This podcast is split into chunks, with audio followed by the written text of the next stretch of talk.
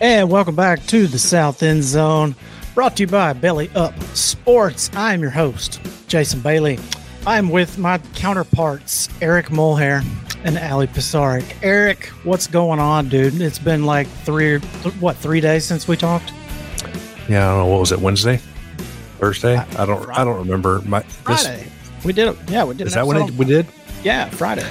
I can't keep track. My life at this point basically just revolves around Miles's basketball schedule and never just fit in stuff around that and fit in working on your yard. I hear you. Not yet. It's too cold. I uh, my my yard. Stop! Uh, it is not too cold in South Georgia. I don't want to hear that bullshit. It was 38 this morning. It, oh, yeah, it's actually cold. Stop. Yeah, it, I, dude, I lived down there. It never got below 38 degrees.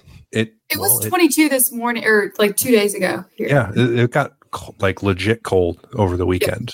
Yeah, I and feel terrible. Like I feel terrible. Too cold to be guys. uninhabitable. I'm just saying, it's, it's, there's no point in working on the yard when it's 40 degrees out. It's, nothing's going to grow. Yeah, I feel so bad for you guys, given that my entire uh, town was frozen solid for a week straight, and I'm from Alabama. We're not used to this shit. Allie, how was your weekend, girl? Pretty good. It was cold too, though. I mean, I'm not built for these types of temperatures. No, it's probably like, not. Yeah, I mean, I'm used to West Coast winters, so not bad. I can't complain. I wasn't snowed in like a lot of the South was, but uh, like me, a little too cold for my liking. yeah, yeah, it's it's still freezing ass cold up here. It's oh, man, the weather it's brutal. But enough about the weather.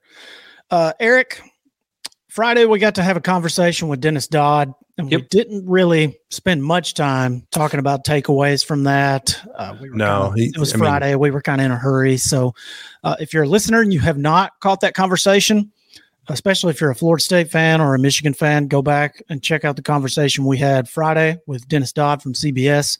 He's an all star, one of the best. So, he's a uh, what Eric likes to call a fountain of information. So, all right. So, what we're going to do we're going to go back and eat a bunch of crow and yep. look look at what uh, the recaps continue. So we're going to go back and uh, recap some of the stuff that we did uh, preseason. Our win total bets continue from we did Pac-12 last week, and uh, we're continuing on with the bigs, Big Ten, Big Twelve, and so I want to take the trash out first. Okay, so, that, so Iowa went ten and two. and, so, so that oh, means you're going Okay. Yeah, that means we're starting in the Big Ten West. West is, yeah. is what we're doing. And so overall in the Big Ten, I went eight and six. You went a little bit better than me. You were nine and five. So yep. not you know you beat me in the Big Ten for a second straight year, although you slipped a little bit from last year's what like twelve and two dominance, I think, something along in there. Thirteen and one. Oh, sorry. What was I thinking? Sorry, thirteen and one. So yeah, kind of a slip from that for you. And I actually did some improvement. I think I had a losing record in the Big Ten last year, right at 500 maybe. So a little bit interesting. So Allie wasn't here with us in the preseason, but uh, we're going to definitely get some hot takes from her because I'm sure there's plenty of them because she's a SEC biased person, which means she doesn't like the Big Ten. Correct? That'd be correct. Yes. Yes. I love it. See, that's why we bring her here. So just to hate on all you Michigan fans. No, I'm kidding. I'm kidding, partly. But uh, okay, so we're going to dive in. We'll take the trash out first. Eric, I'm going to start at the bottom.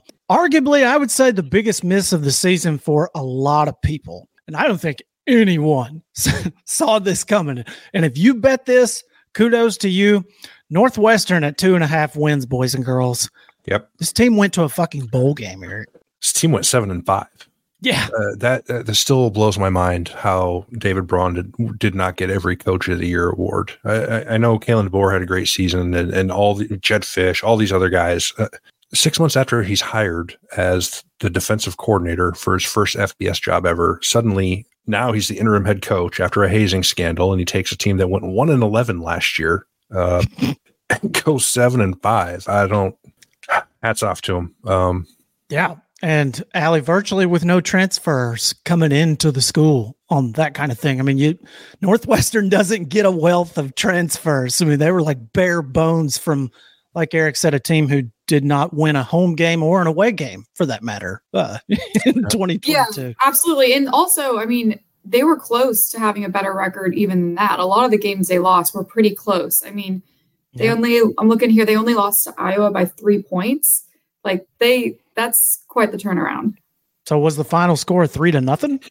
I mean, It's ten to seven, which I Ten was is just- seven. yeah, probably like Which is up 13 10 there. or something. Yeah. yeah. Laser show. ten to seven. That's offense. yeah, just a thought. So yeah, huge miss for Eric and I there at two and a half. I think m- the majority of people miss that. Uh, if you if you took the over on two and a half there, kudos to you. But uh, you were it was probably made before the Fitzgerald uh, fiasco happened. I would think so because I mean he's not Fitzgerald wasn't a bad guy to bet to bet for. You know, I mean he's No. he's come through many times in the past. So, but to to, to win seven games off that schedule, monumentally impressive. Eric, I'm gonna tell you what's not impressive. While Brett Bielema's uh, Yeah. need to crush a buffet is impressive because that man has never been full. Over six and a half did not happen. His season was not impressive. Some of the most putrid offense that I've seen in quite some time. Yeah, it was bad. It was bad. Um, I don't uh, really know what else. Defense took a slight step back, and the offense took a bigger step back, and they were just not a good football team. I mean, I don't know how much time we need to spend on it. They just weren't very good. I was willing to bet on Brett Bielema in the Big Ten West. Um, that's kind of that whole division is his sort of his wheelhouse, and Yeah. six and a half seemed like a reasonable enough number. They just weren't very good. Agree. I don't really want to dwell on it. They suck.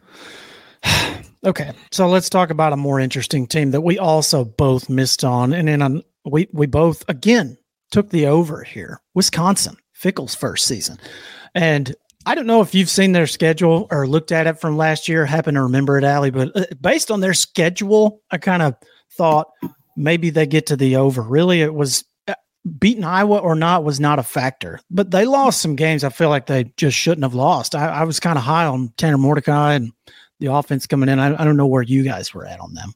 Yeah, I mean, I think I had pretty high expectations from Fickell. Not even really. Com- I just feel like they really weren't competitive this year, and I forgot about them.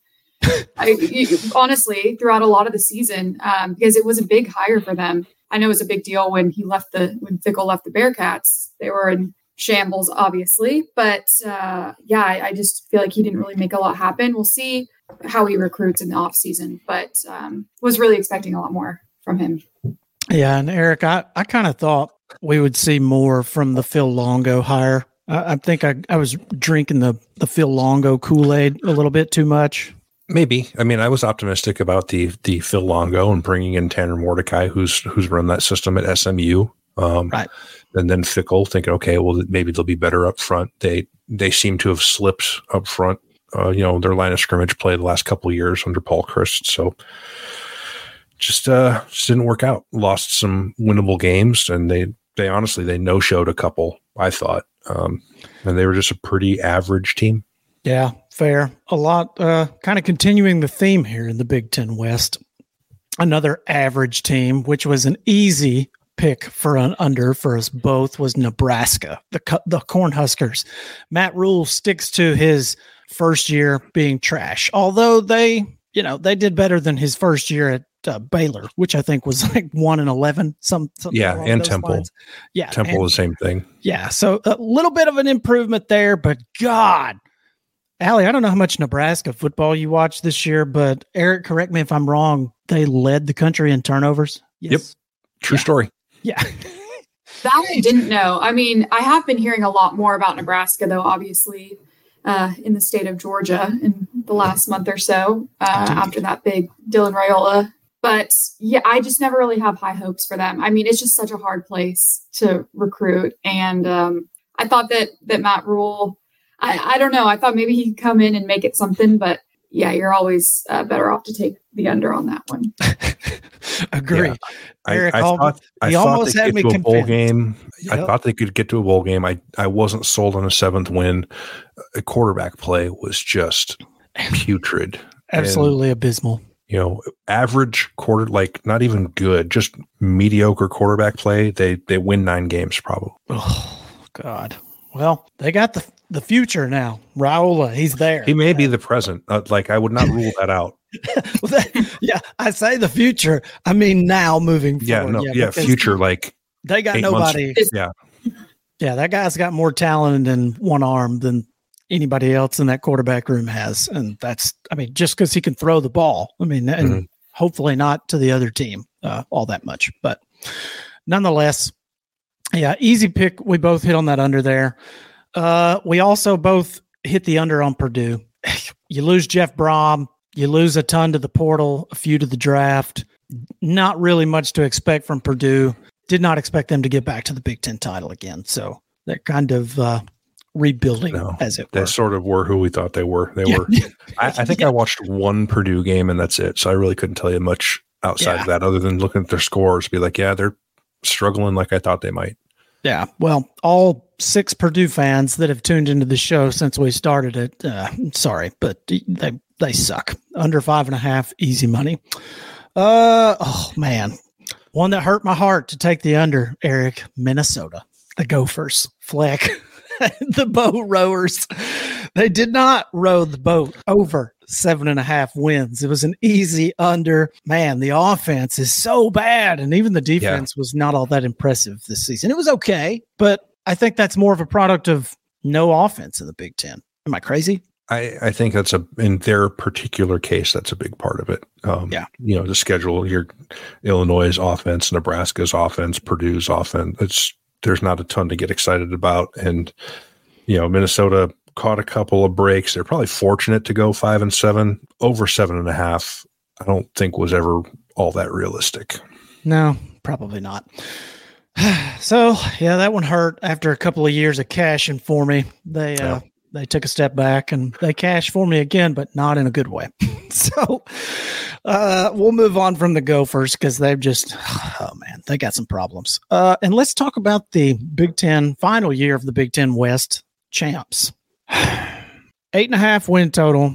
You took the over, Eric. You hit on Yeah. this one, and I took the under. I missed. And Allie, I did not expect a team that finished 130th or 129th in total offense to win 10 games. I mean, that's got to be some kind of record. Why? Yeah. Why would you?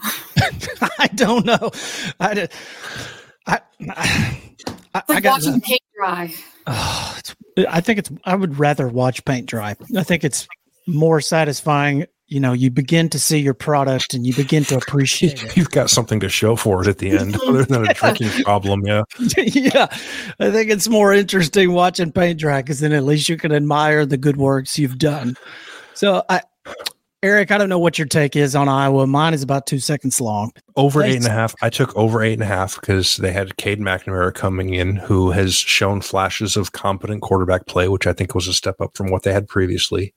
Uh, Brian Ferentz got the Hunger Games contract. Uh, I thought that might kind of light a fire under them to to maybe push the issue a little more. Spoiler alert: they were they were every bit as bad as they've been the last two years when I was when I faded them. But uh, oh, yeah. I thought just maybe take a step forward. They're going to play great defense and special teams. Um, special teams wasn't awesome, but it really didn't matter because the rest of their division is just a flaming bag of dog crap. It's bad. But uh, I will say, shout out to Brian Ferentz. That guy made me a lot of money this year. Iowa Yeah. unders were free money all Yep. season long. I don't know why Vegas never caught up, but They tried to catching up. I mean, under They're 20, opening, they're, yeah, they're opening 20. lines at 26 and a half. They tried. I mean, I remember saying on an on an episode this year, like 28 or more, it's free money to take. Not even under. thinking about it. Yeah. Just, yeah, not even like, oh, 28 and a half under. I mean, it was free money. So shout out to Iowa. And oh, man, I, I still can't believe they won 10 games. That's it's, that's like a testament to the Big Ten. Like a team with the worst offense in football won 10 games. I, but yeah, yet, it's also the fact that like the Big Ten West, that's your champion of the Big Ten West. That's that's the best you got at the Big Yeah. Ten title game. That's it. That's- like it's that's just that's the best they got by a significant margin. yeah. Yeah, not to mention though that is uh, probably the last Big Ten title Iowa will be at for quite some time. Uh, yeah, actually, I'm. I don't want to dwell all night on Iowa, but I do want to look something up. I meant to earlier, um, just because when they played ranked teams, they got absolutely dragged. 92 to nothing is what you're looking for. Yeah, Uh, so They got Well, outscored trying to- 92 to 0 in uh, ranked games. I wanted to see their their season season long point differential. Um, oh, because I think they, I felt like they won a lot of low scoring close games, and when they got when they lost, they got obliterated. And Yeah. ten and two record with a plus nine point differential on the season. That is that that is insane. That's like Bizarro, Nebraska, twenty twenty two. that's, exa- that's exactly what I was about. rather. That's exactly what I was about to say. I was like, wait a minute, that's like the complete opposite of Nebraska two Yeah. years ago, where they had a a, a, a an even point differential and Net lost zero. And lost eight out of nine conference games. It's pretty insane. So yeah, lucky for Iowa fans. Good for you. Punting right. is winning. Oh, so enough about enough about the garbage ass Big Ten West. We got that out of the way. So let's start at the bottom of the much more impressive Big Ten East. And the bottom team was an easy over for us both, Eric. Second stint of the Greg Schiano era started off with a bang again. So uh, three and a half over, easy money. it ended up being easy money. I mean, for me, I don't I don't remember um, going over this with you in the preseason. I know my kind of mindset was the Northwestern Rutgers game was going to kind of decide over under Yeah. for both those teams. Uh, Like I, I'm either going two and zero or I'm going zero and two. Um, yeah, the relegation game. Yes. So I ended up thinking, okay, I'll, I'll give Rutgers the edge there, which is why I took the under on Northwestern, which ended up being a miss. But yeah, um, Schiano, he was he was on my hot list or my hot seat list. Oh, damn, he was, wasn't? Yeah, yeah. Mm. So uh, bowl eligible, had a good year. You know, six and six is not great, but uh, certainly exceeded expectations. Yeah, it's pretty great for Rutgers, though. I mean, let's let's be realistic. They got no talent. They don't have any talent up there. Well, it is. I mean, it it is impressive when you consider their nine conference games. You know, that includes Michigan, Ohio State, and Penn State every year. Yeah, Uh, so you're already kind of fighting uh not in a losing battle, but an uphill one. yeah, I would tend to agree. Although I did skip over the worst team in the Yes. Big Ten. I- Yeah. I, ju- I just noticed that I skipped over good old Indiana with a three and a half win total, and whew, That's that's just as well. that was a an easy under for us both. And uh, man, they got obliterated all season. It was just ugly. I don't know what else you can really say about Indiana. I don't I have don't anything I want to say about Indiana. They- yeah, poor Tom Under, Allen. moving on. Yep, poor Tom Allen, man. That's whew, that was a uh, brutal. But I will say this: Indiana did, uh, I think, make a good hire this offseason. So maybe Cignetti gets it turned around. I mean, Yeah, dude I don't. was- I, he was Google them. Yeah, that's right. I mean, he he got the wheelbarrow out for those comments, if you know what I he mean. did. Yeah, he did. he, he, got, he got him out and said, "Yeah, it's a pretty easy message. Google me, I win." So Yeah, I don't they're know. like That'll- five and nineteen the last two years, and he's talking about, yeah, we're gonna be playing in that game next year. Oh man. Well, they should be at least more exciting to watch because you would have to believe that come spring they're going to take a shit ton of transfers. You would have most likely. So it'll be uh, you know, probably 20, 30 guys rolling in there just to take over some spots, I would think. Kind of similar to a Colorado situation on a lesser scale, but we'll see. Uh moving on. Maryland. Tagovailoa's final year, Ali. It was uh he he re- what is uh, Eric, correct me if I'm wrong. He's like the most prolific passer in Maryland history, correct? Finishes with the best numbers in school it- history. In Maryland history, yes, yeah. I Yeah. want to say he is the career Big Ten leader in passing yards. Yeah. So Maryland loses their quarterback, but ultimately we both took the over on Maryland and we were both wrong because we thought maybe, Allie, maybe they would be able to play a little bit of defense and we were wrong.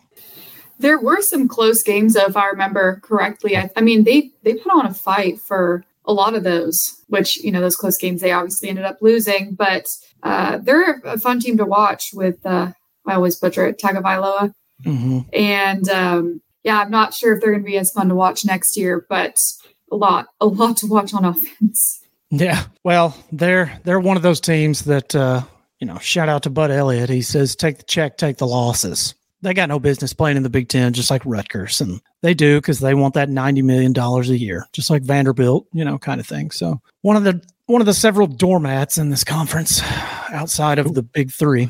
Uh, Speaking of doormats, speak- Yeah. Speaking of doormats, oh man, Michigan State. Oh my God. You talk about a disaster of a season. Mel Tucker gets shit canned. Zero things went right. For, well, I mean, I guess four things went right for them, but that's about it. yeah. This betting against Michigan State was free money for like yeah. A six week stretch. I don't know how much money you were betting on each one of those individual bets, Eric, but I, I hope it was a lot because you were you were riding fading Michigan State a lot. And I was. I, I felt bad about it at first, given the circumstances, but then I was like, well, you know, if I bet against them and they won, Las Vegas wouldn't feel bad about taking my money. So no. I'm not going to feel bad about taking theirs. Facts. Yeah, that was a complete and utter shit show. Those players, I mean, I Allie, I don't know if you watched any Michigan State football this year. I watched I f- I can't remember what game it was. Maybe the Washington State. Is that correct? Then they play at Washington State, Eric? They played Washington. Washington. I watched about a half of that game and I was like, these dudes have quit. They've just quit. Like they're not even playing hard. That was I I wanted that might have been the first game after Mel got let go. Maybe. I'm not sure. I'd have to I'm actually gonna look yeah. that up. Week three, Washington minus 16 and a half. I took it and they won by 34. Yeah, yeah, there you go. I watched like a half of that and I was like, dude, this team has just quit. Penix yeah, threw 473. Their in-state, you know, rivalry, Michigan, Michigan State, it was just a complete blowout. I just looked up; it was forty-nine to zero. I mean, if you can't even get up for that's one of their biggest rivalry games. If you can't even get up for that and put some points on the board, bad news. yeah, that that oh man, yeah, they've got an uphill battle. They've got a lot of shit going on up there, even as. Yeah. But they might have the right guy to fix it. Perhaps it. We'll see. the jury's out on Michigan State. I don't know. I mean, Jonathan Smith, he's, he brought Oregon State from basically a nobody to being a double-digit win team in the Pac-12. Perhaps he's able to do some good stuff there. I mean, let's be honest. Mel Tucker's success was largely based on the transfer portal.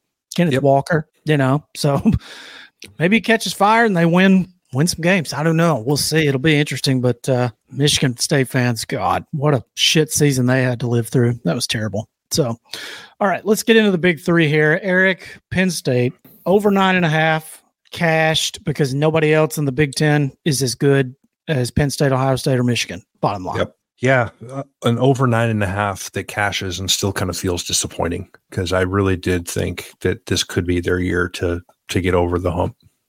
So, see, I I was bought into the running game, Allie. I don't know what your thoughts on Drew Allar are because I mean he he came in as a five star dude, you know, the heir apparent, all this stuff, and he finally gets a shot. But to me, they just don't have anybody to throw to.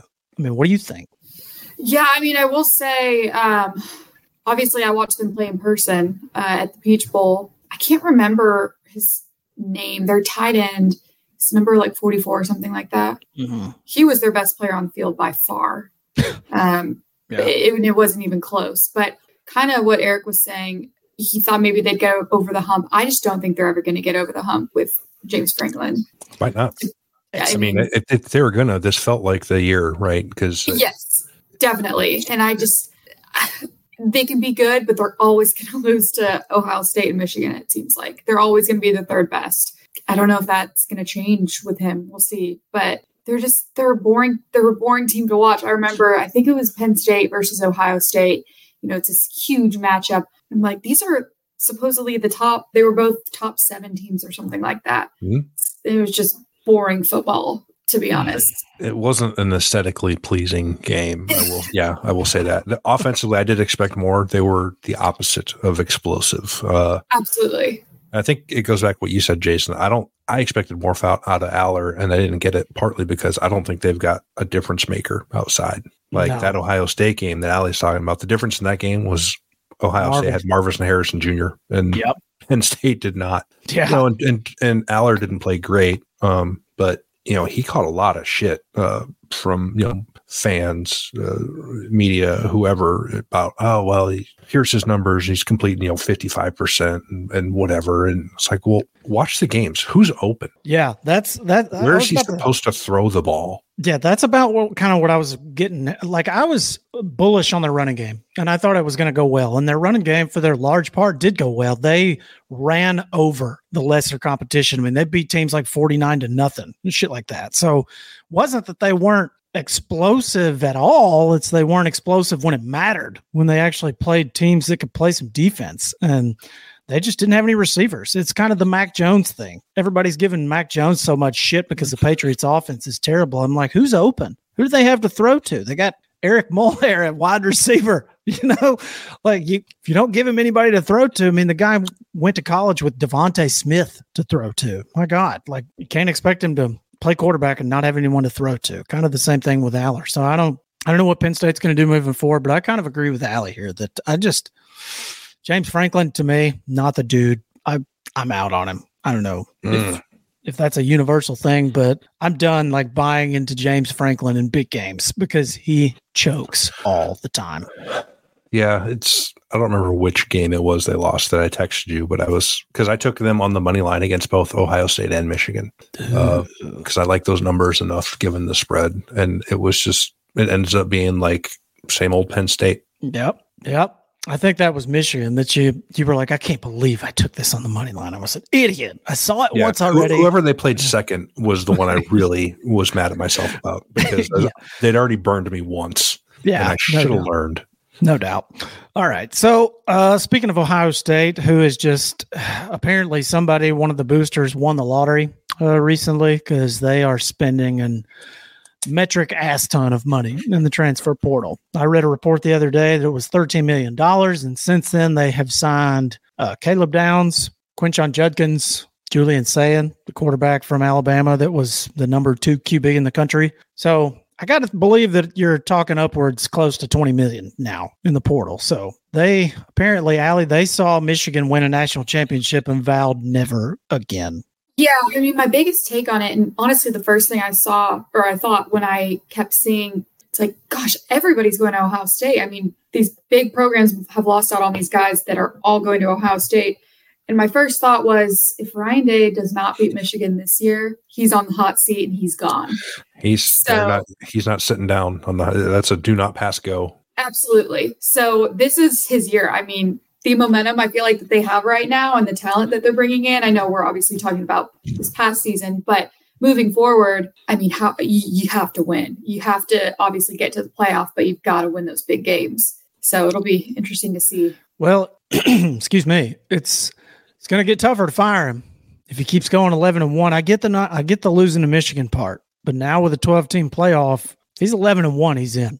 I don't care if he's in the Big 10 championship or not. Doesn't matter. Like he he, and can you fire a sitting head coach that's making the playoffs pretty much every year? Yeah, and he probably gets a home game this year in a 12 team. It's very possible. Yeah. But the seating is weird. I mean, that if they end up losing to Michigan again or whatever, the Big Ten is wide open right now because we don't even know if Harbaugh is going to be there. And if yeah. Harbaugh were to eject Michigan, assuming they promote from within, maybe not a huge upheaval and portal and all that. But if they were to go and poach a coach from a major power, like I know people say Brian Kelly or whatever, but I don't buy that. But if they were to go and poach whoever from whatever school, then it starts the cycle all over again of what we're seeing at Alabama right now. So, well, I don't know that. I mean, I don't know that Michigan's, Michigan has anyone left to poach in that scenario. It's fair. They're they've lost about seventeen people to draft. Like I think, and, yeah, they got like two starters coming back on offense. Yeah, something like that. So for Ohio State, they are going all in for next year. 10 and a half. We both took the under because we mm-hmm. both kind of drank the Penn State Kool Aid a little too much. And was part of it. We also both were a little reluctant to just automatically trust the three new starters on the offensive line, right? Both tackles and the center. That was right. a question mark for us. New quarterback. Well, yeah, that that was my big thing. Like the linemen, I was like, eh, they got four and five stars behind those dudes. But Kyle McCord, I was just not obviously he ends up at Syracuse, you know. So here we are. Clearly it wasn't that effective. But again, Big 10, they still managed to win double digit games somehow because the rest of the conference sucks. Their quarterback room too is going to be very deep. They're going to be loaded. Going forward, yeah. Yeah. Oh, yeah. yeah. Moving forward, obviously, yeah. Yeah, I saw the list today. I can't remember all the names in it. It's like Will Howard and uh, yeah, Julian the, the Noland kid was a, a, highly sought after. Yeah, Sayin. Um, yeah, they got a like kid. Six, uh, it's like six deep. Yeah. Yeah, it's pretty crazy. So they, it'll be interesting to see moving forward. But I, I, I agree with you guys. If if it's another year of like, eh, we lost Michigan again, it's going to be like, mm, eh, okay, Ryan Day, you got to win a playoff game, buddy. Because if you don't win one, well, we're going to find somebody who can get us there and also win one. Just getting there, not good enough. Michigan. They play absolutely no one. Their conference schedule, non conference schedule, excuse me, is an absolute joke. It's a bad joke. It's the worst non con in football. And uh that well, let me let me backtrack. They did play UNLV this year. UNLV had a good year. Who ended up being like an eight win, uh, not MAC, um, Mountain West team. Yeah. So they had a decent season, you know, good for Barry Odom to put them back on the map. But what are we talking about? That's your toughest non con game? Fucking joke. Let's go. All right. Anyway, so yeah, Michigan goes over 10 and a half easily. They go 12, they go 15 and 0, win it all. Good for them. We talked about Michigan a little bit last week, Eric, with all the investigations and all that good stuff. Harbaugh just interviewed with the Chargers a second time, so a lot up in the air for them, but betting over 10 and a half was kind of easy money. I mean, if you all the championship and the cheating and all that stuff aside. Yeah, I mean, every, you know the the the story of the season aside, you know, coming into the year, you look at their schedules. Like, what what what two teams are, are they going to lose both Ohio State and Penn State? Uh, they got to get one of those. No one Yeah. else on their schedule is going to beat them, No. right? Unless you thought Maryland was a trap game in between those two, because I think that was on the road. But um, you know, they had so many guys coming back for that to make that last run, right, with that Mhm. group, and I thought it. I'd have to look and think about this. That might have been one of the two easiest decisions in this whole conference for me was Michigan over 10 and a half. Like I just didn't see two teams that were going to beat them. Yeah, I think the other easy decision being under on Indiana. that, was, that was an easy decision. But uh I- Allie, is there an asterisk asterisk next to this? I can't say that word. Don't judge me. But I is there an, is there an asterisk next to their championship for you, in your opinion? I mean, in my opinion, there is, but it's also because I just don't like Harbaugh. And uh, if I'm being legit, I mean, they won, they beat Alabama, they beat, you know, they didn't play anybody, but they won the games they needed to win. They got there and they won when it mattered most. So I just, it feel I don't know about y'all, but to me, it still feels like the national championship just hasn't happened yet. Uh, it's just bizarre that it was only two weeks ago today, and it seems like a lifetime ago. And I was Well, also a lot's going on since then. yes, uh, yes, One or absolutely. two, one or two things. Yes, but also I was talking to somebody about this. What a weird feeling that would be as a Michigan fan. You win the national championship, and then the next day Jim Harbaugh is talking. Uh, you are kind of assuming that he's going to the NFL. I mean, that's that's just kind of a bummer, right? When your coach, you know, you win it all, and then nope, all right, I'm leaving, and it's just kind of a weird feeling, I guess, as a fan. I don't know. It your is guys' weird, but I don't think they care because I think they know that the guy who's going to replace him is the guy who you know won four games is the you know acting or interim or whatever you want to call him. Yeah. Are we are we Ray Harbaugh. absolute, are we absolutely certain of that? I mean, is that the consensus that Sherrone I would be Moore- shocked if it was anyone other than him. I would I, I would be Really? speechless. Yes, I don't know, man. I just I don't have a huge take on that. I just I don't know. Handing I over would the be keys to gobsmacked. a, handing over the keys to a program like Michigan that just won the national championship to Sherrone Moore, like I don't know, man. I'd probably try to go find somebody a little bit more proven, but uh Okay, I mean he had Ryan Day and James Franklin in hell in those games. Michigan did whatever they wanted. did he really neither though? of those guys did- had had any answer. all they did was run the ball. That's it. They ran it 50 times a game. Yeah, and not- the whole world knew they were going to run the ball, and they still ran the ball effectively. well, I mean, I hear you there, but I, I, I would lean more towards it was mostly Michigan's defense that uh, won all those games for them, not not the offense. I mean, they, their offense was effective enough at times, like we saw in the Alabama game, for instance, the two drives that they went down and scored on, very effective on those drives, good play calling, all the things that you're saying about Sherrone Moore. I, I do see it, but I, I look at Michigan's defensive line and their front seven and even their secondary is the reason why they went 15 and 0. I, I just that's what I sort of point to. But uh, that's me personally. For me, I, I don't put an asterisk next to it because it doesn't matter what any of us think about it at this point. It's over. It's done. They won. That's what happened on the field. I don't give a shit if the NCAA vacates it. What's that matter? It's like USC or whoever, Miami in the past. Whoever's been penalized and had shit vacated. Doesn't matter. We saw what happened on the field. So if you're an Ohio State fan or you're an Alabama fan or a Washington fan, sorry for you. It doesn't fucking matter. They won. So I don't Yeah. care what the NCAA says about it. if if we had found out after this season ended that all the the alleged shady stuff had happened throughout the year, um, it might be one thing. But you know that they the best teams on their schedule they played after all that, where you have to think there's like a one in a million chance they're still doing, knowing that they're under that microscope that they're still doing something they shouldn't. So, I guess although the big win, you know, they're going to beat.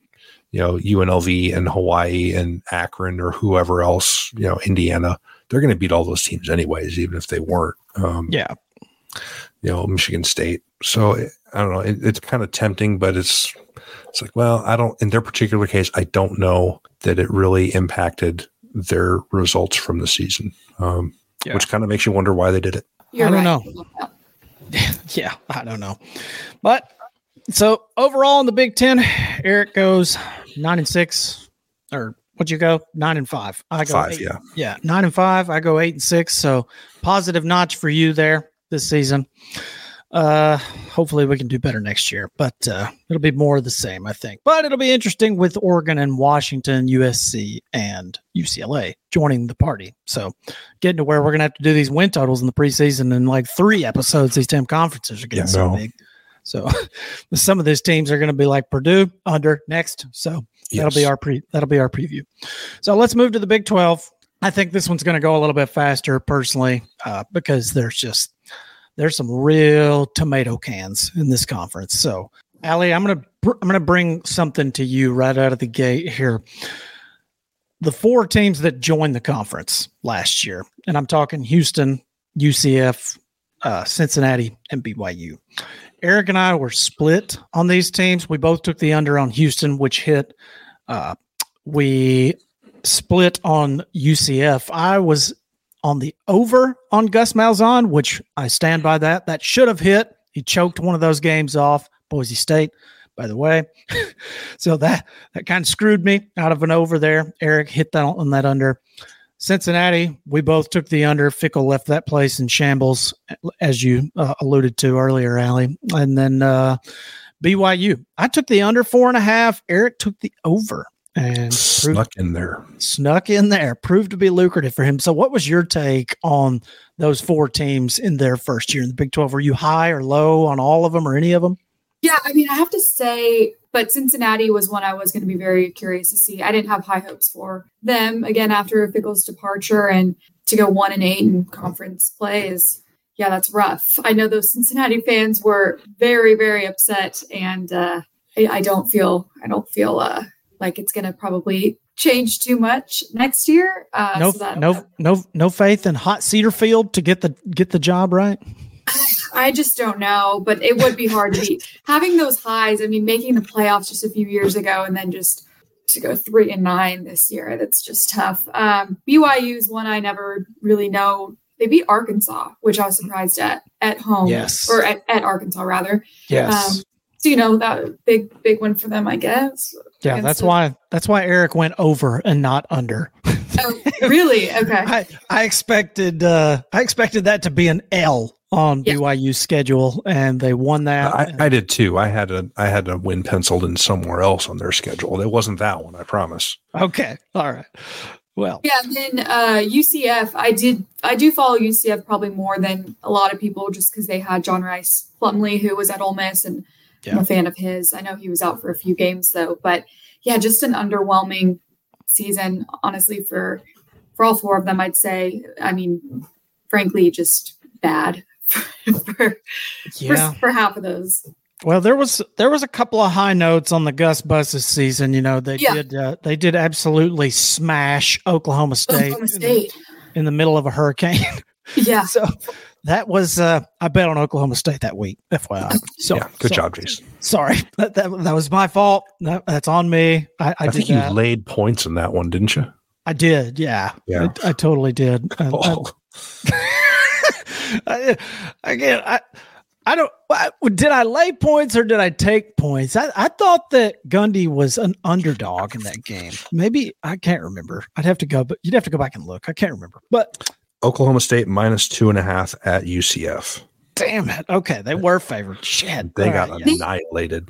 yeah. UCF, yeah, they they did have some really close games. I mean, they were close to winning easily. I mean, I think like one point deficits for Yeah, they they choked off win against. Bo- against Boise State. They should have won that game. They choked hardcore. So I, I, they were close with Oklahoma too. Yeah. I, I felt good about my over six and a half for them. And they just, the Gus bus, man. He, little show history for you, Allie. The Gus bus and Mike Gundy are my two arch nemesis. I cannot win a bet when those two guys are involved. I just can't. So, since uh, Herm Edwards retired from coaching, those guys have have bumped up into one and two on my arch nemesis uh, list there. So, all right, let's move on. Let's get back to this list. Of god, this is chicken scratch, Eric. This is tough for me to read here. Okay, there we go. Uh, all right. My so- handwriting is impeccable. First off, well, it's impeccable, but it's just it's small on my little phone. I should have done this on the computer, but that's okay. Uh, another easy over that I feel like winners win, dude. Lance Leipold, Kansas, five and a half. Not enough, Vegas. What are we No. doing?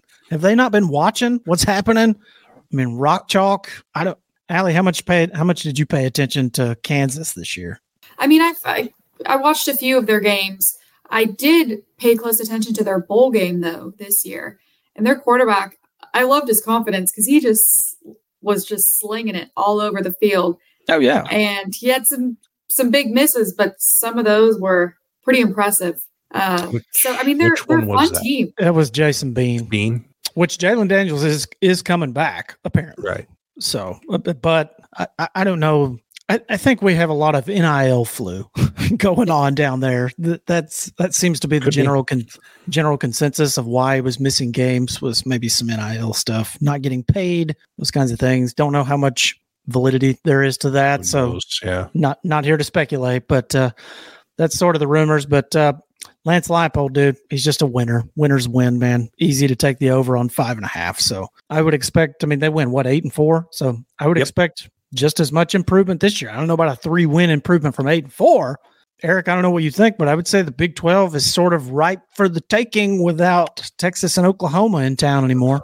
It seems wide open. Um, you know, Arizona's bringing some really good players back, uh, as is Utah and you know Kansas, Kansas State, uh, Oklahoma State. They're they're never bad. I think Gundy's got one losing record in 20 years, so I can't imagine there's a clear favorite. Um, but I think you're talking about a pool of like five or six teams who have you know as, as good a shot as anyone to go win that thing. Yeah. And uh, we'll stay in the state of Kansas here. Kansas State, seven and a half, coming off that Sugar Bowl loss to Alabama, had a seven and a half win total. Apparently, it just doesn't matter who the quarterback is there. It does not matter. Uh, sort of the same situation as Kansas. Winners win, and Chris Klieman just wins ball games. He finds a way with two and three star recruits and just gets it done, man. There's really not much else you can say about Kansas State. They lost pretty much everyone from a team that you know had several NFL dudes on it. Some guys on the defensive line, guys like they they were pretty loaded, and they lost most of that, and they still just managed to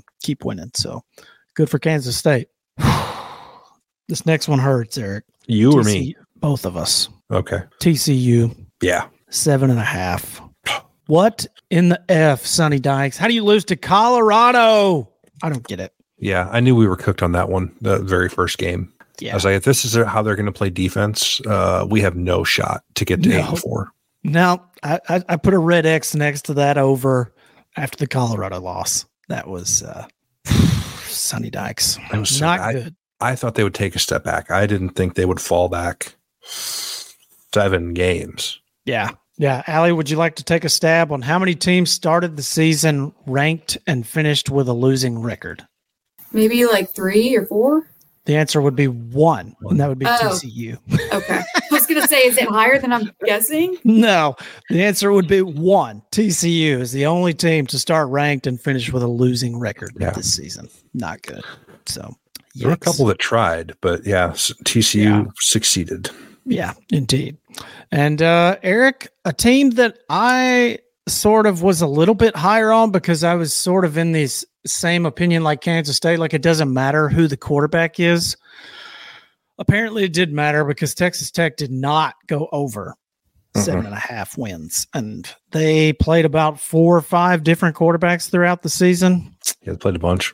and had some tough losses. They uh, lost a last second game there to Oregon when Oregon was in town. Yep. That was a crazy, wild game. And somehow or another, I ended up hitting on that bet.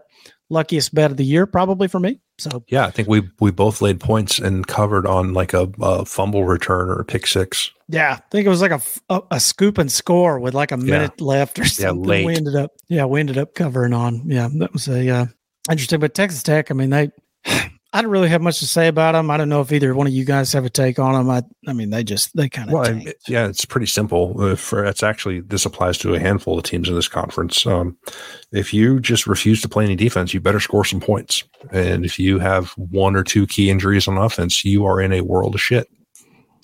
Yeah, facts.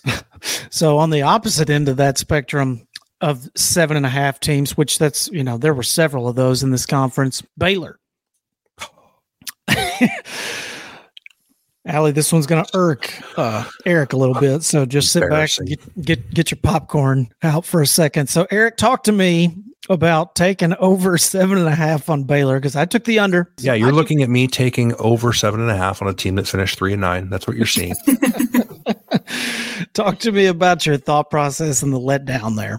Schedule looked manageable. Uh, they had some guys coming back, and it was really kind of a vote of confidence for Dave Aranda, thinking, "Oh God, this guy, you know, this guy won 12 games a year ago and had a down year. Give him a chance to get it right. Smart guys, good coach. A lot of close losses uh, last season. Teams that lose a lot of close games that generally evens out over time, and they start winning close games. Baylor went the opposite way, and they started like getting blown out in a lot of games, like a lot of bad losses. Uh, they were just boy, uh, they were just bad. I don't know what else to tell you. This is my worst miss of the year. I think them in Arkansas. Yeah. Yeah. Arky was a bad miss too. But for for me on Baylor, really quick, that the only thing that I I I mean, I took the under on them, but it wasn't like I don't think it went under for the reason I thought it was going to go, go under. I, I didn't have much faith in their lines of scrimmage or their quarterback play. But when I saw them go up and play BYU, like the first play of the game, safety gets ejected for targeting. Next play, touchdown. Like it, it was, it snowballed on them really quick. And after that, it seemed like some of the players kind of ejected, weren't really trying to play much defense, and there wasn't a whole lot of tackling going on. And I was just like, I feel good about this under. I feel pretty good. did- And then I did not. it snowballed for them really quick. So let's talk about my other arch nemesis real real quick here, Mike Gundy. Yep. For the first time in South End Zone history, I bet on Gundy and it pays off. I bet on the over and Gundy goes over six and a half games. Shocking. Never thought I would see the day that I would take an over on Oklahoma State, but everyone was down on them. Everyone except us, Eric. Well, I can't even take full credit for that because I was initially coming in like I changed my mind late. Like the day we recorded that episode, I was like, "Oh, you know what? It's man, Really? I just I was like, man, I can't I can't take Gundy to go under seven wins. I just, not in this conference. I just can't. The guy just wins seven games or more every year. Then the season started, and that through like the first three weeks, there wasn't a whole lot to like. And I thought, I thought, I thought we were in trouble. Um, got it turned around because that's what Mike Gundy does. Is the once you think he's done Gundying, he's going to Gundy even harder than you Yeah. thought he could Gundy. Yeah. And uh, he, he happened to find a guy by the name of Ollie Gordon who turned out to be a pretty pretty good player. So Yeah. so good good for Gundy there. And he ends up in the Big 12 championship where he has no business uh, being this year. I d- still still don't know how he managed that after getting blown out 45 to 3 by UCF. I, I don't get it. So I don't know how you lose to South Alabama. I think it was at home, like Yes. 33 to thirty three to 33 seven, to yeah. Yes, seven. and then you end up in the Big Twelve championship. It's, That's kind of a head scratcher that that whole season for Gundy. But there Th- This season was like his magnum opus. Like this was peak Mike Gundy. it, it really it really was. I don't mean to laugh too hard, but that's it really was. It was a a, a masterpiece of of, of Yeah, Mike It was a mullet special. Really was. It's just magnificent if you go back and think about it. It's like, man, so many highs and so many lows. It's like a roller coaster ride. Oh boy. But uh, a, a team that I think surprised everybody, Eric, and this is uh, one that uh, I know surprised me because their head coach was number numero uno on my hot seat list coming Yeah. into the season, and that is Neal Brown in West Virginia. Under five and a half did not cash, strangely enough. Somehow or another, no, somehow or another, they found some players and they won some ball games. Yeah. I I got nothing. I'm eating a shit ton of crow there. Yeah. Well, the thing is, they had a lot of those players last year, and they were terrible. Right. Um, the uh, Wheaton, the receiver, right? Donaldson, that, that kid at running back. They had. Yeah, I think I had. He was either two or three. I think he was three on my hot seat list. Um, Mhm. because he'd been pretty underwhelming up to that point, and I really didn't think that they would get to a bowl game, uh, which is what I thought he needed to do to save his job. But yeah, I don't know. Right, Bought himself at least another year. He doesn't necessarily need to go out and win eight games again, but I think if he goes goes out and gets six or seven, he'll he'll just kind of be able to keep going. Uh, I think he bought himself quite a bit of time with an eight and four season. Yeah, I don't know. I mean, it's the pitchforks were out for him before last year. He sort of overachieved, but now the expectation is there again. I feel like so if he comes out and stinks again, would not shock me to see him be gone. Well, right, if they come out and go four and eight, that's one thing, but Yeah, you know he slides back to six and six or seven and five, and that, that's probably survivable. yeah, it's fair. All right, so uh, all that being said, let's talk about the big two, Allie. Texas and Oklahoma. What were your takes on those two coming into the year? Did you have much faith in Texas or OU to win the Big 12 after sort of a down year for both of them? I think you always have to, not necessarily for Texas, but I I feel confident, other than last year, that OU is going to be a contender. Uh, you know, at least for to be in the higher end of the conference. I I don't know. I mean, I was pretty impressed with how OU performed throughout the season. I mean, that Texas OU game, I definitely didn't see OU winning that game, but I mean, I'd be happy if I were a Texas fan. Obviously, uh, Sarkisian has a good thing going. Made it to the playoff. I think they're going to only continue to get better. Kind of a side note, I'll, it'll be interesting to see kind of what happens with uh, the whole Arch Manning situation. But yeah, I mean, I, I think I'd be pretty happy if I were uh, an OU and Texas fan uh, about the future. But yeah, then again, you're going into the SEC, so really, who knows? Yeah, Texas sort of got the better draw the first year, I think. Yeah, as as- schedule wise, they did, but I will say both teams I thought did what they needed to do as far as getting ready to go into that conference roster wise, right? Because a year ago we weren't sure that they were going to get there.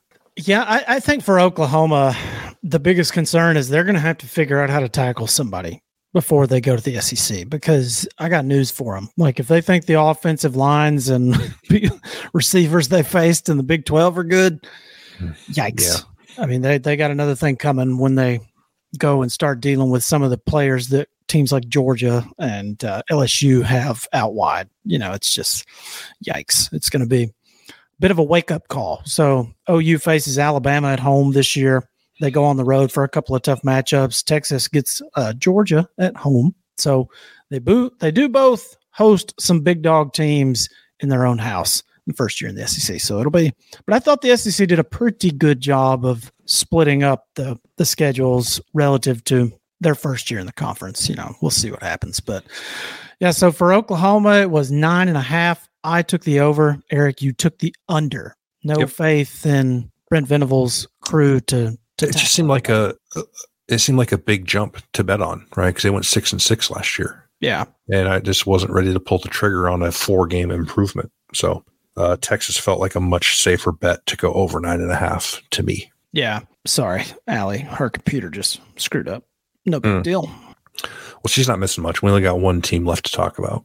Yeah, that's pretty much it. Um, and so yeah, so Texas and OU. I mean, OU we uh we split on that one, and then for Texas, we both uh, split again. Mhm. So No, I we both took the over. Oh, yep. yep, We both did take the over on nine and a half. So that was an easy over for both of us, I felt like, with as much talent as they had out wide. Yep. And with the quarterback they had coming back. I mean, I picked Quinn Ewers preseason to win the Heisman. Didn't happen, but uh, I think Allie brings up a good point. This whole Arch Manning situation. I mean, is this dude really just going to sit on the bench for two whole seasons? Apparently, I mean, I mean, it, it, it is uncommon. That doesn't mean that it's impossible. Like, makes me he- wonder how makes me wonder how good he actually is. Well, I don't know. We talked about it two years ago when we we saw his highlight tape, and you know, I think there's serious questions about level of competition and how that's going to translate to playing in the Big Twelve and then the SEC. Yeah. it's, it's a fair question for anyone who hasn't played yet. So I don't know. I think if he wanted to leave, he'd have left. But uh, he seems, you know, he's going to go into the season as number two. Ewers has missed multiple games the last two years, so there's no reason to think he wouldn't possibly play at all. I wouldn't be stunned. I guess I wouldn't be. I wouldn't be surprised either way. Yeah.